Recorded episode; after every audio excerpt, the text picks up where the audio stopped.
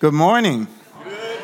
Uh, It is always an honor for me to be here with you folks, even though it only happens uh, about once a year. That's about as often as uh, that I'm in the U.S. or in this area uh, in the U.S. But I have um, known you, Pastor, for what, 18, almost 19 years now. And um, God has been using you folks. Uh, I don't know if everyone here knows who I am or not, but I'm part of this family, okay? And you know what? The old saying goes, you don't get to choose your family, right? So here I am. I'm a South Carolina farm boy. Came to Christ in uh, ni- uh, well, 1978. I heard somebody say, um, you know, that's when I was born okay, or the person that heard me say that, right? Uh, but I came from South Carolina in 1978. How many of you are old enough to remember uh, the evangelist R.W. Schambach? Robert Schambach. Okay, you're some of the oldies. Okay.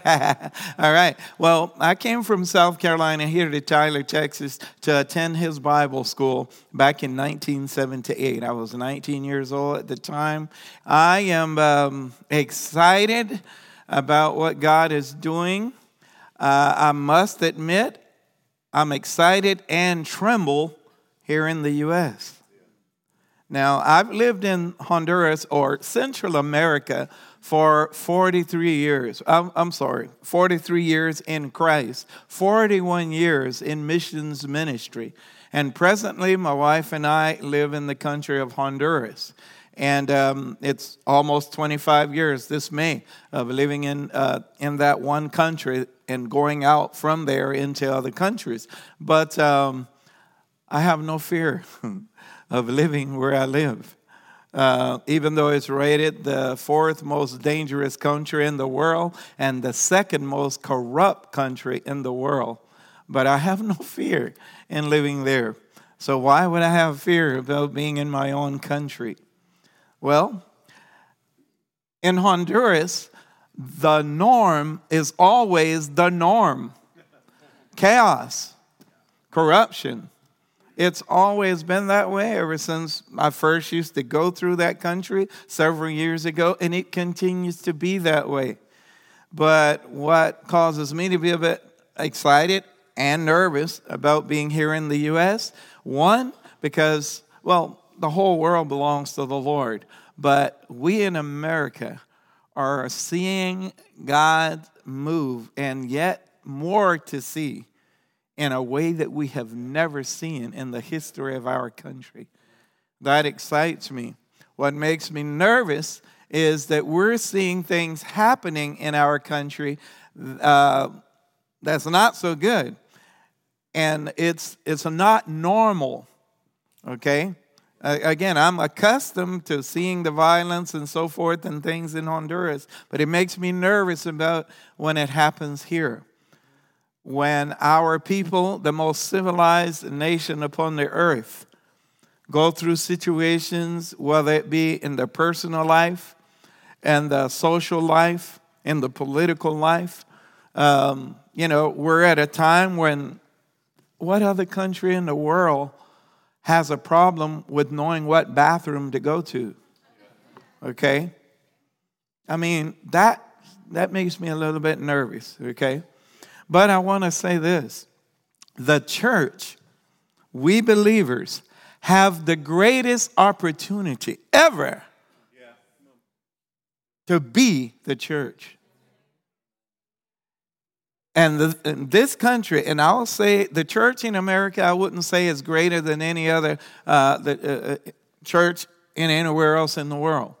But I'll, I'll say that again, what I just said. We, the church here in America, have the greatest opportunity before now and before us that we'll ever have in the history. Okay? The darkness that came upon our country and I must say, darkness only over uh, darkness only comes at the absence of light. And we are light, folks. But I want to say if God's people, we God's people, will stand up and be that light like we never were before, the darkness will be pushed back. Okay? Uh, I always use an example. I remember when I was a kid, the birthday candles were just tiny little things, about, uh, you know, as far as uh, really thin, about the size of a toothpick, okay? And if we lit one of those candles in here uh, with the lights on, you wouldn't see very much use in that light, that little flickering thing. But if you turned off all of the lights, that little candle would really brighten up this place to where everyone could at least see what's going on up here. Okay? And so, regardless as to who you are, how long you've been in Christ, you are a light. Shine. Shine. And that is the job of a candle or the light, simply to shine. And more than ever, church, we need to shine. Okay? When I think about the scriptures um, and the work of the church, you know, we, we have so many issues right now, and I know they're in other countries, but socialism, communism. Well, when the church does its function,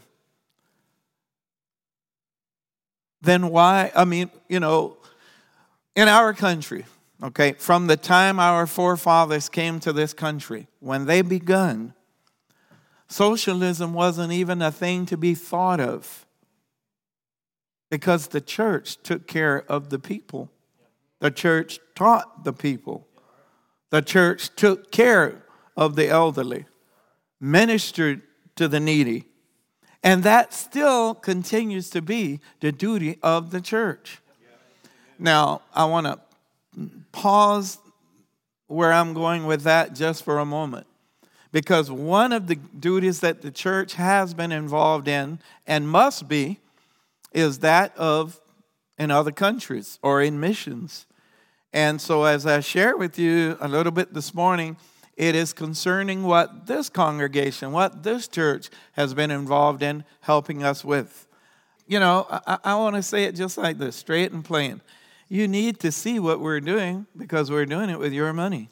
Say a little bit about the ministry for those of you who know, uh, may not know me or not heard too much about the ministry. Uh, in Honduras or in Spanish, it's called Manos Extendidas or Extended Hands. And you can see our theme scripture up there, um, you know, as far as the ministry begun and continues to begin with the smallest of children to the oldest of adults.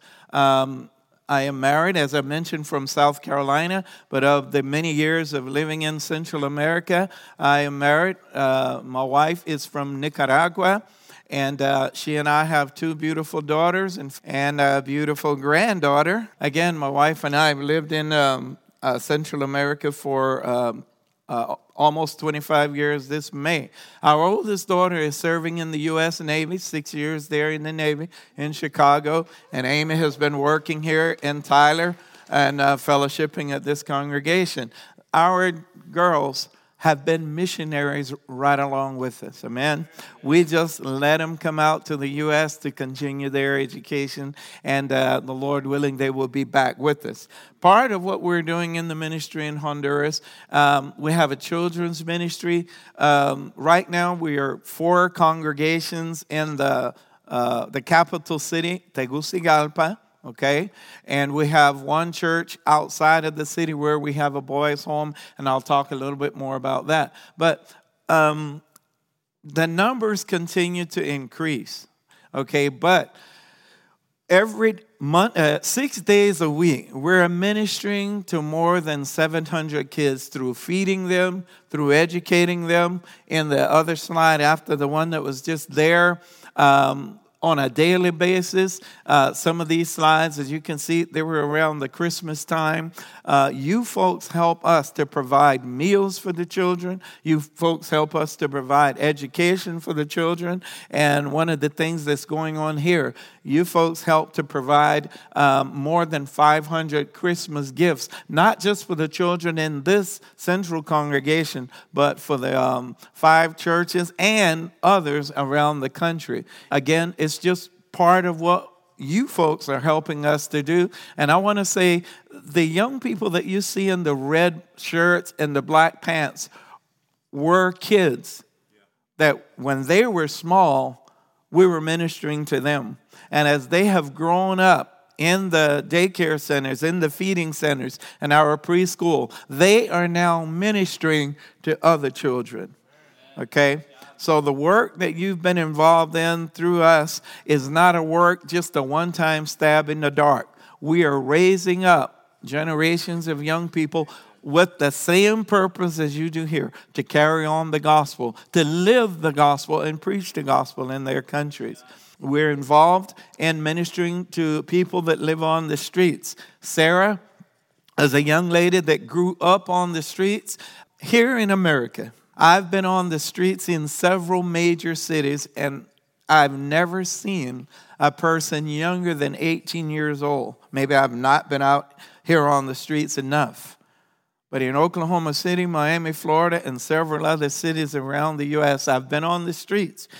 But in Honduras, the majority of the people that you see on the streets are 18 and younger. But Sarah was a young lady that grew up on the streets because of abandonment. When Honduras is a country of 8.5 million, it is the size of the state of Arkansas, okay? And um, but yet, 71% of the Honduran population has an annual income of $1,000. Break that down monthly. You're talking about $88 a month. All right, you might think Honduras is primitive, but if you come there, Burger King, Wendy's, McDonald's, Denny's, and all the above, uh, I've heard some people say, and Brother Sam, and who else here has been to Honduras on a missions trip? Okay, I've heard some of the folks uh, that visited us uh, when they come to Honduras, they walk around in the mall and they go, We don't have them all this night. So it's not because the country is bound with only poverty, it's just that um, 90 94% of the wealth is in the hands of 6% of the people. So 71% of the people um, have an annual, an annual income of $1,000, $88 a month. So if you lived in Honduras with the same cars and everything that you've got around here, well, let me put it like this you live in America and your income was $88 a month, what would you not have? Almost nothing. And basically, that's what 71% of the people have almost nothing. A lot of the kids that we feed, and Sarah, like the one that was living on the streets, have one meal per day or one meal every other day. And let me define that meal three or four corn tortillas, and probably a half a cup of coffee, depending upon the amount of people that's in the family. If it's just four, well, they might have a whole cup. But if it's eight, then they might just get a small portion.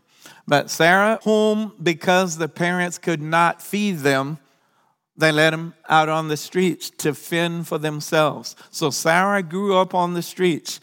She learned later on to get off the streets. She could sell her body, okay? and, um, and get something to eat or get a room, some rat filled, rundown hotel. But in one of the, um, the preachers' uh, services that we had on the street, she gave her life to the Lord. She gave her life to the Lord that evening two months later, after your money helped us put her through drug rehab, and now Sarah runs her own cosmetic business in a booth right out in the street. And you gotta know, your money helped to put her through drug rehab, but your money also uh, helped her to get the jump start to buy the cosmetic uh, supplies. And she's not had to come back once for a loan but instead she has been paying. It wasn't a loan, it was given to her, but she is paying back. Papi Alvin, as we're called, you've given me X amount of money to help me get my business start. I want to give it back little by little without even asking for it because she knows that we're helping others whom she used to be with out on the streets. And as we continued in, uh, in other slides, Um, we work in the boys' juvenile detention.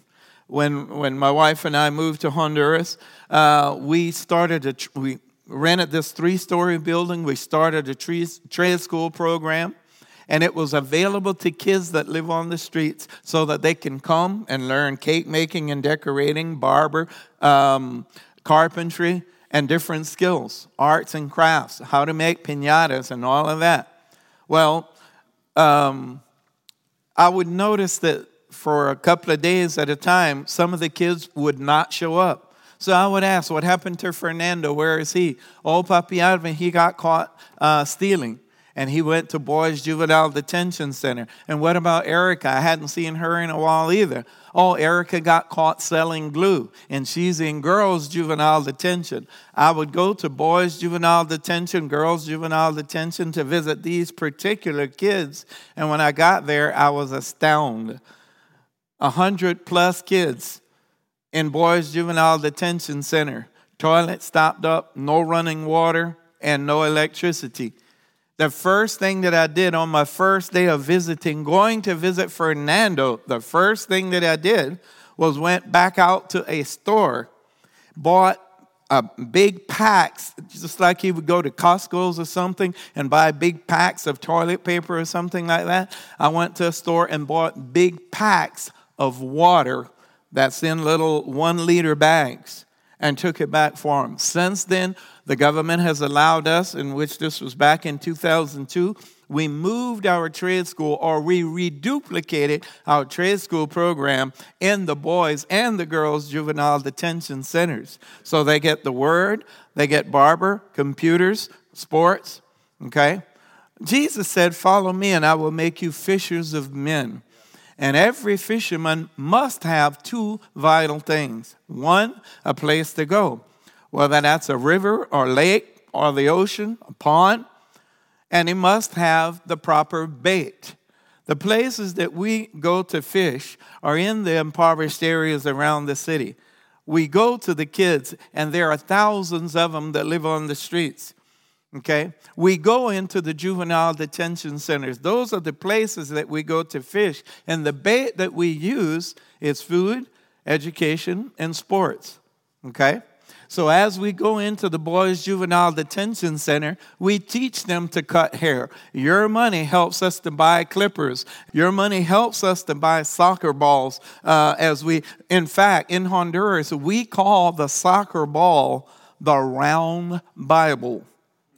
I mean, it's easy just for two or three um, um, you know, believers to go into a particular area, break out the round Bible and start kicking it around. The next thing you know, other kids are going to come around. The next thing you know, teens are going to come around. You start, you break them up into teams, start having fun playing soccer, and then, hey guys, I want to tell you a story. You share the gospel, and you're in. Then you start taking some food, sandwiches, oatmeal, whatever it may be, on a consistent basis, once a week, three times a week and that's the way we usually do it. Okay, now it's six days a week. Okay, and we have an audience of children that have grown up with us over the years that are now taking the gospel back into the boys' detention center. They're, uh, they have been the ones in the detention center that have learned the trade came to Christ, been released, are now going back with us. Cesar has been working with, with us now. Well, he came to Christ nine years ago at 17 years old in Boys Juvenile Detention Center. Um, he's standing there in the middle, but he's looking at the boys below and preaching. Because of COVID, we had to separate for a while. The previous slide, he was right among them. But in his preaching, and Marlon, young men like Kevin came to the Lord. Okay? But let me tell you quickly about Kevin. He gave his life to Christ in the Boys Juvenile Detention Center this past May. He was released the end of August. Now, he just turned 18 years old the 26th of December. Detail, because I want you to think about what I'm telling you. This is the type of people that God brings into our lives. Two months before Kevin was captured for weapons trafficking, a member of the 18th Street Gang in Honduras, Two months before he was captured, he was part of a massacre whereby he, at 16 years old, murdered 11 people. The police doesn't know that. They know about the murders, but they don't know who did it. And there are so many crimes in Honduras that they don't even have a clue who did it. The investigative system is not that sophisticated where they can, and therefore, drug lords use kids in gangs to commit some of the most heathen crimes. Let me go back to um, Cesar, okay, because Cesar was preaching the gospel, uh, and that's how Kevin came to the Lord. But Cesar, at 17, went to jail because of murder as well. Started in the mafia when he was 12 years old. By the time he was 13, already dealing drugs, a lot, um, leading a large area of the distribution of drugs. By the time he was 17, he led 180 other boys in their drug distribution and murders, homicide. He himself pulled the trigger on three different people, but he was captured and jailed for one. They didn't even know about the others. So he did six years. Yeah. A minor in Honduras, regardless as to the crimes that you commit, can only be sentenced for no more than eight years. He came to the Lord. We didn't ask the, the judge to let him out, but they saw the change in his life. Okay? I mean, he was in jail for a year and a half, boys juvenile detention. When he came to Christ, got out, and started, uh, when they sent him to adult jail preaching the gospel in jail, got out, we had to hide him out for a time because those who would have wanted to see him dead, uh, so we hid him out for a while. And after those who wanted to see him dead were dead, we brought him back to work with us in the city. And of course, uh, you know, he's there with us. I'm dedicating Kevin's baby the end of September, okay? And look at where he has his hand on his son's back this young man has become not, I mean, you know, what he did was just all so common. Pastor Sam knows. I'm not making these things up. You know, I had a pastor from South Carolina once, I didn't even know it. He said, he told his congregation, he said, when I first met Alvin, I said, this guy is a liar. He talks about kids in drugs and dealing drugs and murders and stuff like that like it's all too common. And he said, I've been and visited Alvin on 11 different occasions, and now I talk about drug trafficking and crimes and murders like it's just something common. I don't want it to be that way. Okay? But what I glory about is where God took these young men and young women and brought them and utilizing their lives, and He does the same thing for every one of us. Okay? In our boys' home, boys who come from the streets, give their lives to the Lord, and need to get out of there. This is our boys' home out on a farm. And, um, Brother Walker, he left. He came to visit once, and he left six hundred dollars with me. You know what I did with that money? I bought this farm for six hundred dollars. Don't think you can go buy a farm down there. Okay. But we're teaching the boys. They come from the streets. They come out of juvenile detention. Their parents don't want anything to do with some of them, not all of them, but some of them cannot stay in the city because their lives would be taken, like Abner's. So we bring from jail, they go direct out to the boys' farm and they learn trades out there. The girls' home. Michelle, again, Michelle uh, eight years ago when she was 11 saw her mother murdered on the street. Her mother was a street girl. The mother had the child when she was living on the streets. Michelle grew up on the streets, and at 11 years old, she witnessed her mother being shot to death. Uh, Michelle is now 18 after juvenile detention because living on the streets again, she started dealing drugs, went to Girls Juvenile Detention Center. They put her in our hands the 1st of September. And Nati and Marta, you remember them, they're the ones, the girls' home is in their house, five bedroom house, not nothing fancy. But they are working with us, and Michelle lives there. We're the church. We're the church we have a responsibility as members of the body of Christ. The scriptures in uh, Matthew, Jesus said, Matthew 16, if any man will follow me, deny yourself, take up your cross, right? So that automatically tells us forget about yourself and take up your cross. The cross represents suffering and death. And as Jesus took up the cross, it wasn't for himself, it was for the good of others. And that's what the church is here for. Hey, look, I mean, we're here. We're here to be the light. I mean, if, if salvation was about just getting Pastor Sam saved and get him out of here, woof, beam me up, Scotty. Right? But why did God not just save us, but why did He also leave us in this world? Okay? The scripture says we're in the world, but we're not of the world. Okay? You go out to the salty ocean, you catch a fish, clean it up, bring it home, you, you know, bake it and eat it that fish didn't have any salt in its flesh, even though it lived in the salty ocean. You're in the world, folks, but you're not. The world shouldn't be in you. But you know what? We are left in the world to minister to the world. Okay? All right. And I, I just want to say this real quick.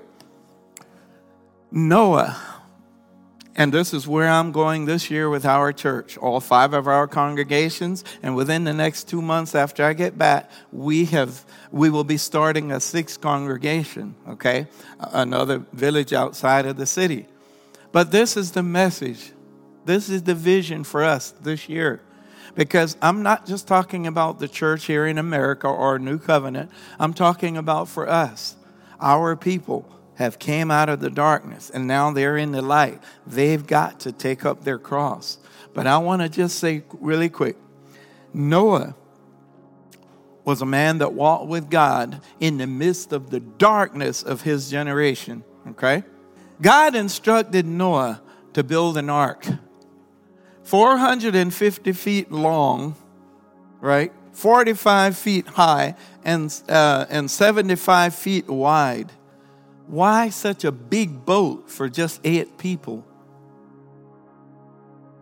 It wasn't about just them.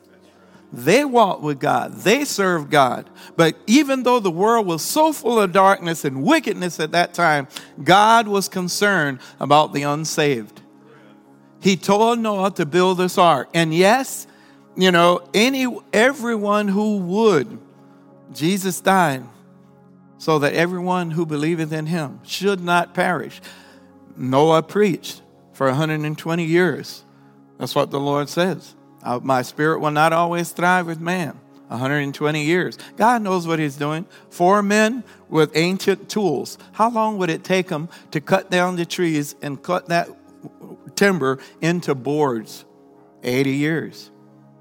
How long did it take four men and four women to build the ark? about 20 years. And to feed enough animals for 13 months that they were on the ark, another 20 years.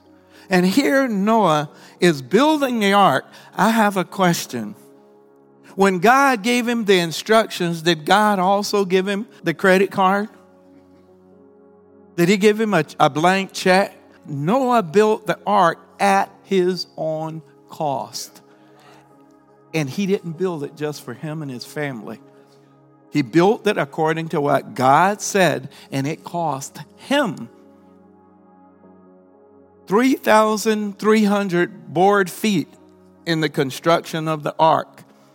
The best wood that would be available. So, if you did the math on that in our modern day and time, that guy shelled out a hundred million to build the ark when it wasn't that necessary just for him and his family.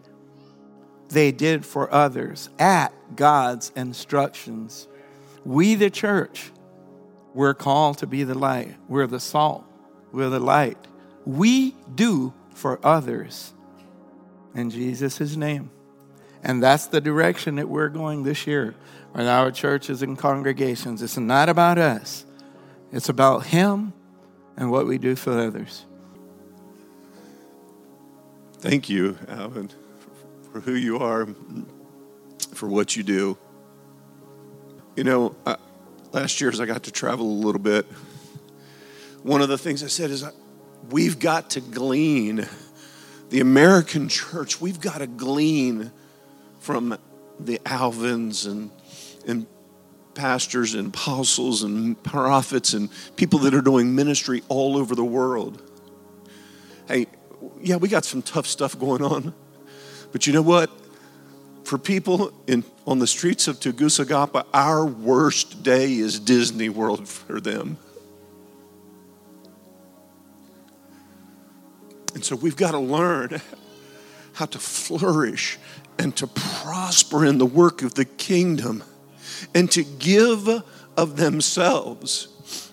I'm telling you, Alvin could stand here and tell you all day stories, true stories of things that have taken place, of boys and girls that have lived in his home for years, that have been raised in his home, and to for them to go out on the streets and for him to get a phone call and say, This girl or this young man has just been murdered.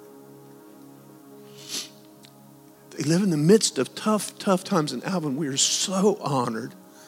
We are so blessed and so thankful for you and for this message today.